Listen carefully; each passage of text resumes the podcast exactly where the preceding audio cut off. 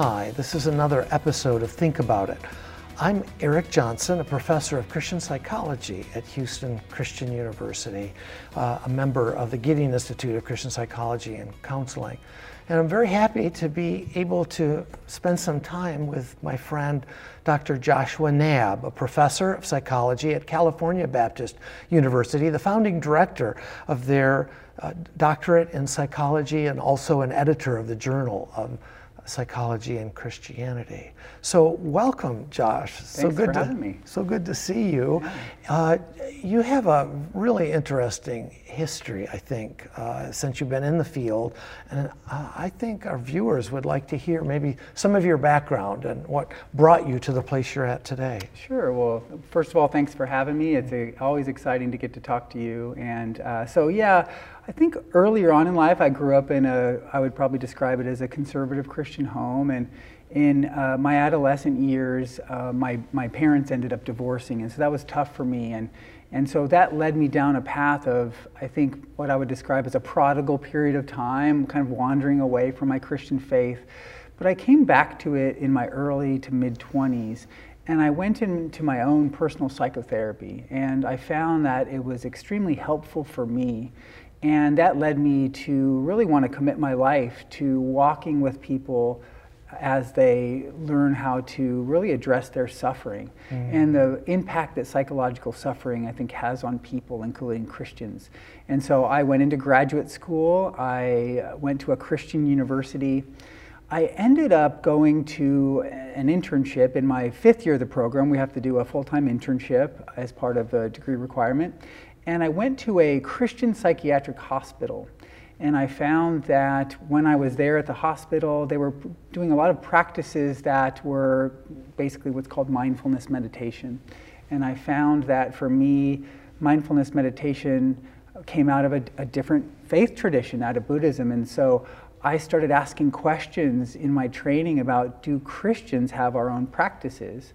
And so that led me really down a path of what we might call Christian retrieval and, and trying to better understand psychologically and spiritually what practices coming out of the Christian tradition uh, Christians have to draw from for psychological and spiritual health to address depression and anxiety and trauma, uh, stress, relational problems.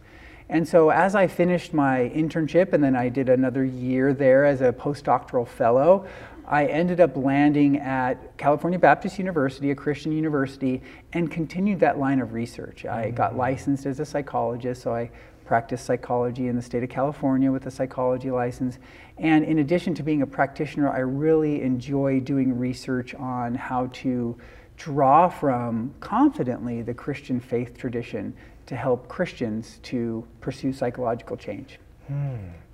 Yeah, I mean, I, am pretty familiar with the field, and you have done some remarkable work uh, in, in doing original research in distinctly Christian uh, uh, approaches to uh, therapy, as well as measuring. Um, qualities of the Christian life that we believe uh, demonstrate a kind of uh, well being that's unique to Christianity. Would you tell us about some of that work? Sure, sure. So, oftentimes in the research that we do, we have to measure things. And so, for many of the measurement tools that we have in psychology, they come from the secular community. They're not Christian per se. And so I realized early on if I wanted to research Christianity and psychological functioning within Christianity that I needed to develop some uniquely Christian tools to do that. And so a few of the tools that I've co developed with some colleagues include uh, a scale measuring communion with God, the idea of fellowshipping with God and walking with God along the roads of life. life. I've also developed a Christian contentment measure or scale that looks at this idea of an inner satisfaction regardless of outer circumstances for Christians that's reliant upon God and reliant upon God's, God's dwelling within. Also, a, a, gratitude scale that's Christian. So, looking at what Christian gratitude looks like, maybe in contrast with what the world says thankfulness or gratitude should look like. And then more recently, I developed a measure for evaluating a Christian worldview that is pretty comprehensive in scope, and I'm hoping that it will help Christians to measure worldview and to look at psychologically a Christian worldview in the context of things like suffering, things like Christian mental health, uh, and so forth.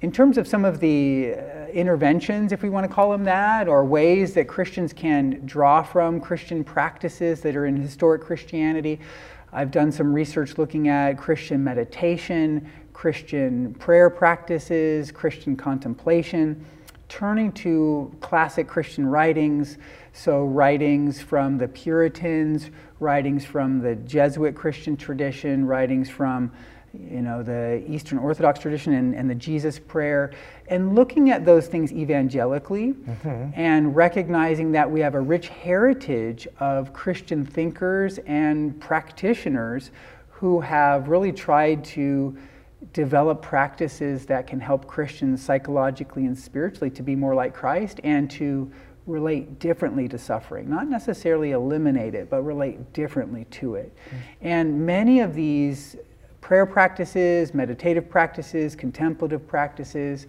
for me are in order to promote what I like to call meditative diversity. What does that mm-hmm. mean? That means that oftentimes in our contemporary society we turn to mindfulness. Mindfulness is everywhere, so much so that people have jokingly called it McMindfulness because it's so embedded in pop culture. Mm. And it's a multi billion dollar industry. Mm. But for Christians, we have our own heritage, we have our own practices. And so, for Christians who are struggling psychologically, I've wanted to give them options for drawing upon their own heritage to stay within their own proverbial house and not have to go down the street to the neighbor's house uh, to, to be fed. And so these practices we've recognized they are helpful for people, uh, comparable to mindfulness meditation, or another newer one is called loving kindness meditation that's really popular in clinical psychology right now for a, a wide variety of types of suffering. And so, mm. Christian practices drawn from the Christian tradition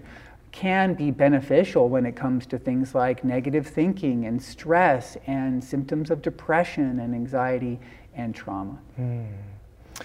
So um, you're, you're, a you're a psychologist, and I you know I, I, I, hear you talking so with such relish about the, the Christian practices and, and, and uh, a Christian approach to well being.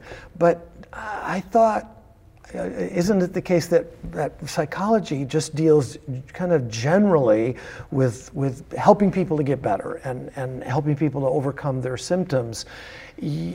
What's, what's wrong with just being, you know, seeing therapy done by Christians as it's, it's just to help us feel better, get better? Yeah, well, I think a few things. One is, rightly so, I think the discipline of psychology in the 21st century is recognizing that culture is at the center mm.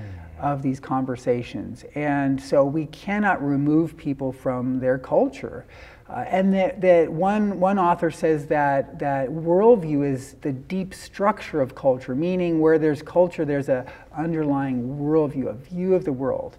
And so I think psychologists in the 21st century are rightly looking more and more to culture and saying culture is important to help people in their suffering. And so, as Christians, we have a rich cultural heritage, mm. a spiritual heritage, a religious heritage that can't be ignored when we try to make sense of the good life, when we try to make sense of human flourishing and well being, and some of these things about what makes life optimal, and also what to do about suffering. Mm. And so, I think more and more we're recognizing that we can't separate out culture from psychological functioning. They need to be married, uh, tethered together, they need to be uh, fused together because there is no such thing as someone really sort of floating around in space. Uh, not tethered to the spaceship, which is really culture. Culture mm. is so mm. relevant. And so I think culture is at the center of these conversations, and Christians should not be an exception. We should be able to confidently draw from our own tradition, our own worldview, our own heritage, so that we don't have to check those things at the door if we go into therapy or if we buy a book on how to help help psychologically speaking. It, it's you you know what you're saying reminds me reminds us that it's not like psychology or therapy was invented in the late 1800s or the early 20th century, Christians have been very keenly interested in the well being of people mm-hmm. since Jesus, who came as a healer. And it's quite clear throughout the Christian mm-hmm. tradition, centuries, that people have been working to help one another and, and forming monasteries and pastoral care to, to, uh, to, to, work with people suffering. And it sounds like you see that, that uh, all of that work is in some way valuable for the, the science of psychology. That's right. That's right. Yeah, I teach a, a, class on the history of psychology, and it's a fascinating history that oftentimes, if we're maybe taking an undergraduate psychology class or we're majoring in psychology, and psychology is one of the top majors in the United States for undergraduates, the idea is that psychology has always existed as this formal discipline, if you will, with, with science behind it. The reality is that Christians and others have been thinking psychologically and trying to make sense of the study of the mind and human behavior for millennia. And psychology used to really be housed in the disciplines of theology and philosophy. Mm. And so it was only about maybe 150 years ago, mid to late 1800s, where we started trying to separate out psychology into its own quote unquote discipline and set up labs to try to you know, isolate variables and establish the relationship between psychological variables, but uh, the idea that psychology is only a, a, modern or contemporary discipline that has not been uh, thought about and practiced by Christians for millennia is just not true. Mm. In fact, many of our most current theories, uh, or at least some in clinical psychology, are not just something that sort of a, a stork dropped on, on one's front doorstep, but have been drawn from ancient philosophy. And uh, for the example of mindfulness, comes from Buddhism, and mindfulness meditation and, and writings on mindfulness are millennia old. And so I think we need to be humble in recognizing that we are standing on the shoulders of giants and that there are many psychologists for, prior to the formal founding of psychology, no exception in Christianity. Mm. And so we need to be aware that there is not this clear dividing line between, you know, pre-modernism and and uh, a pre-psychology and somehow all of a sudden this formal founding, but that we've been thinking psychologically for a long time. And the difference would just be we've uh, used scientific methods to try to uh, and, and, and with some success, although not as much success maybe as the hard sciences, physics, et cetera. But we've tried to look at the relationship between psychological variables, if you will, and the mind and behavior with some success, but it's been challenging. But that would probably be the formal founding of psychology, where we've set up labs and we've tried to in lab settings, uh, control for things and isolate things. And, but we've been thinking psychologically for millennia. And if there's one really great example, it's the mindfulness movement. Mindfulness mm. comes from Buddhism, and, and there's some influence from Hinduism as well. And basically, what psychologists did is they made up defini- not made up, but they developed definitions. They developed ways to measure mindfulness. They wrote down ways through steps to practice mindfulness, and then they researched mindfulness. And there's a whole body of of research that says it works. Mm-hmm. So why can't we do the same in the Christian tradition? Mm-hmm. Why can't we take our heritage, define things with clarity, develop steps and then mm-hmm. see if they work for Christians mm-hmm. for psychological change. And and you've documented that it does work and that it's equally effective. I think right all the research that's been done comparing Christian models of therapy with, or even accommodated models and mainstream models of therapy have shown that, that they're at least as effective as right. secular models. That's and right. when working with Christian clients, they seem to be more effective with Christians. That's right. So, uh, why do you suppose that Western culture, which is supposed to be a Christian culture, has so gravitated more, more towards Buddhist mindfulness and not been in the practice of, of retrieving? uh, Christian uh, meditative practices and prayer. Yeah, and I think that there's a maybe bigger picture challenge there in that we still have, I think the, the latest data suggests that two thirds of adults in the United States still identify on some level as Christian, and yet far fewer psychologists identify as Christian. Mm. And so I think some of it is related to motivation on what they think this life is about. And, and so many psychologists are what we might call secular and, and, don't really see religion and spirituality as foundational to psychological health. And so there's maybe been a neglect of the role that religion and spirituality play in psychological functioning. Mm. I think also looking at the history of the mindfulness movement, really coming out of gaining momentum in the 60s and 70s, it seems as though you have a lot of psychologists who turned to Eastern practices maybe in their own life, and then went to graduate school and got a, a, PhD in psychology and learned ways to research things, and then began to apply some of the things that they were learning in their own life to the practice of clinical psychology. And so I think because many psychologists don't identify as Christian, uh, or religious per se, that they might not see it as as relevant, even though the majority of maybe the public that they serve does. And then I think personally they identified maybe more with, many of them identified more with Eastern practices that they were using in their own life and, mm. and saw the benefit for them. And so it then took that and, and used research to try to support that more mm. broadly. And so I think that's probably what I'm doing too. Mm. And so if they could do yeah. it, I could do it. Yeah. And so I, it's interesting because this movement, this mindfulness movement, might sound odd, but it's given me more confidence than maybe I could have ever had in seeing a recipe for how to do that and then re- really taking it and applying it mm. to the Christian faith and to say, uh, you know, I've, I've, in my early 20s, I was fascinated by these Christian practices and, and a deeper intimacy with God, and I wasn't satisfied with just an overly abstract uh, you know, reading of Scripture, but I wanted to deeply engage with Scripture and, and practice God's presence. And, and so mm. getting excited in my own life, like these psychologists did with mindfulness, and, and then wanting to then maybe help other people to get excited too and to see the psychological benefits. Yeah. And so I think I've been emboldened by the mindfulness movement to say if they can do it successfully, that I could do it successfully. But I think mm. returning to your question, I think there's probably a gap, and uh, there's a, there are a lot of reasons for it, but uh, there's a gap between maybe psychology as a secular discipline, and then maybe the populations that psychologists serve, who mm. tend to be more religious than than the than therapists they, yeah. they work with. Yeah. So uh, would you would you say that you're comfortable with the label Christian psychology, a Christian version of psychology? Is that what you're trying to work on? I think so. Uh, I lead with my Christian identity, and so mm-hmm. I don't think I can check it at the door or somehow take off that hat. That's how I see the world. That's how I see reality.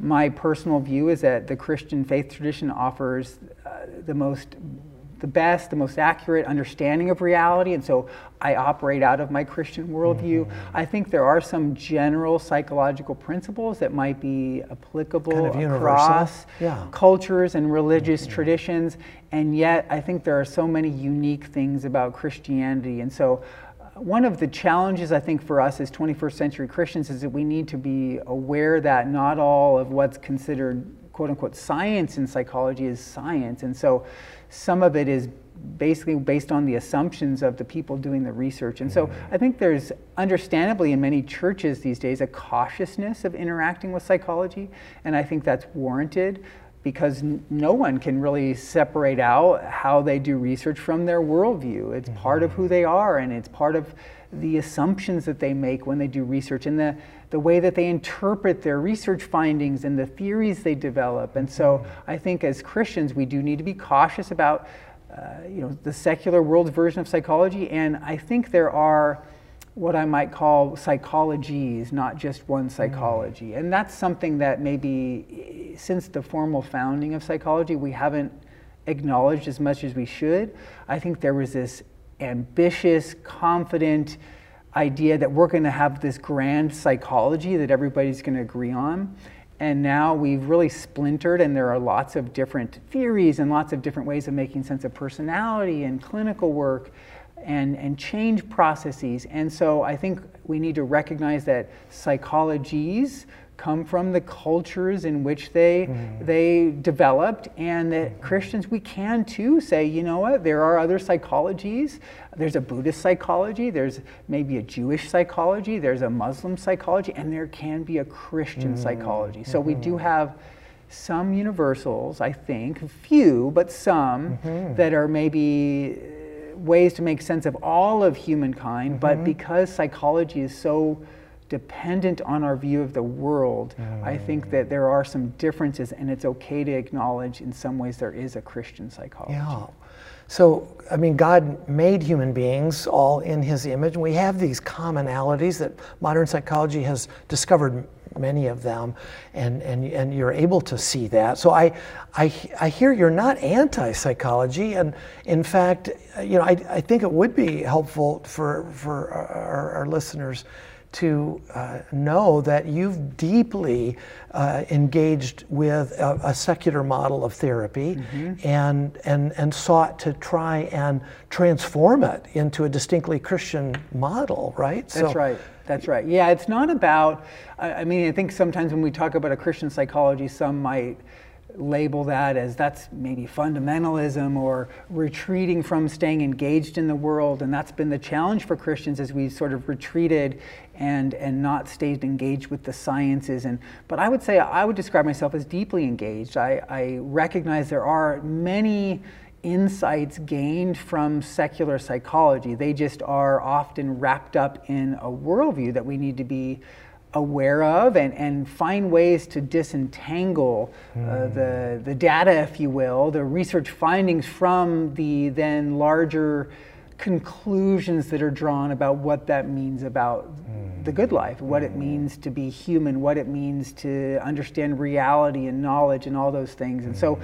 I think as Christians, we need to be discerning but engaged, and that we shouldn't just dismiss in a black and white manner all of secular psychology because there are some insights there. We just need to be very much aware of our own tradition and to recognize what we bring to the table. Mm-hmm. It's sort of like, uh, if I use a Thanksgiving metaphor, I think earlier Christian psychologists were just trying to get at the table, right? Sit at the table with the adults, not be, you know, confined to the kids' table on Thanksgiving. And so earlier attempts were, hey, let's fit in with secular psychology.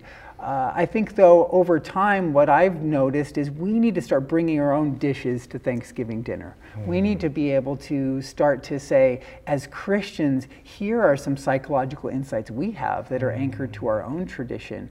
And, and the, the world can, can get to see what Christians are all about and some of the things that, that we can bring to the table when it comes to psychological and spiritual health. And so I think that's kind of what I'm doing is trying, trying to stay at the adult table on Thanksgiving, to, to interact with all the other psychologists at the table, and to say, here are some dishes that as Christians we bring to the table mm. uh, so that we can uh, try to understand together this thing called the human mm. condition.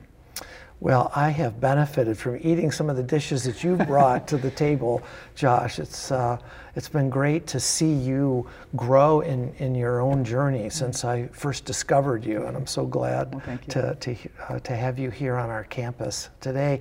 Before we finish up, though, you you did something quite different than anything else you've ever done, and and it's led to a new book that you and three colleagues have have come up with. Would you just share briefly about that book? Because I think it would be so interesting to our very diverse campus. Yes, absolutely. So, right around 2020, right after the murder of George Floyd, myself and three colleagues, uh, two African Americans and one biracial colleague, we came together and we said, let's talk about what's happened, the pain that has, has come from some of these these uh, instances of racial injustice. And so we, we started talking openly about racism and racial injustice and what to do about it. And we were very much aware that uh, secular communities were, were, were rightly going out of their way to, to face head on some of the historic injustices and to say, we're not going to stand for this anymore.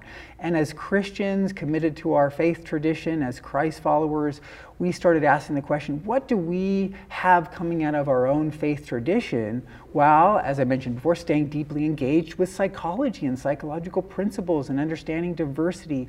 And so we started these conversations, and over a period of time, we developed a book on healing conversations on race. So it'll be coming out uh, early 2023.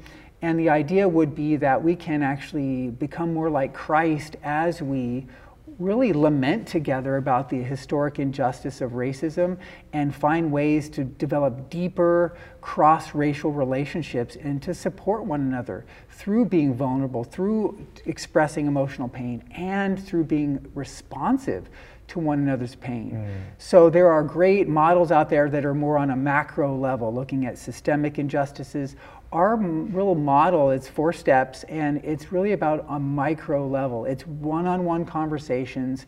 It's engaging with people the way jesus did. And so we believe that each conversation has the opportunity to bring uh, healing and to promote unity cross-racial unity within the body of christ. So we don't have uh, churches that are predominantly one race, but that we would be multi ethnic and multi racial, mm. and that we would together be able to worship and, and walk with God and commune with God. Mm.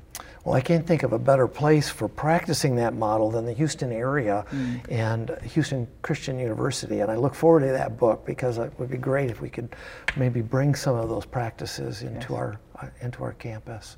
Well, thanks for joining us today. And Thank you. I want to thank those of you that have watched this uh, for, for being with us today. Again, I'm Eric Johnson, a, a, a, member of the counseling department at Houston Christian University, and also a member of the Gideon Institute of Christian Psychology and Counseling. If you're interested in hearing more from Josh, we're going to be uh, posting his lectures uh, on our website in, uh, in, a couple of weeks, and you should be able to have access to them then. Um, again, thanks. Have a great day.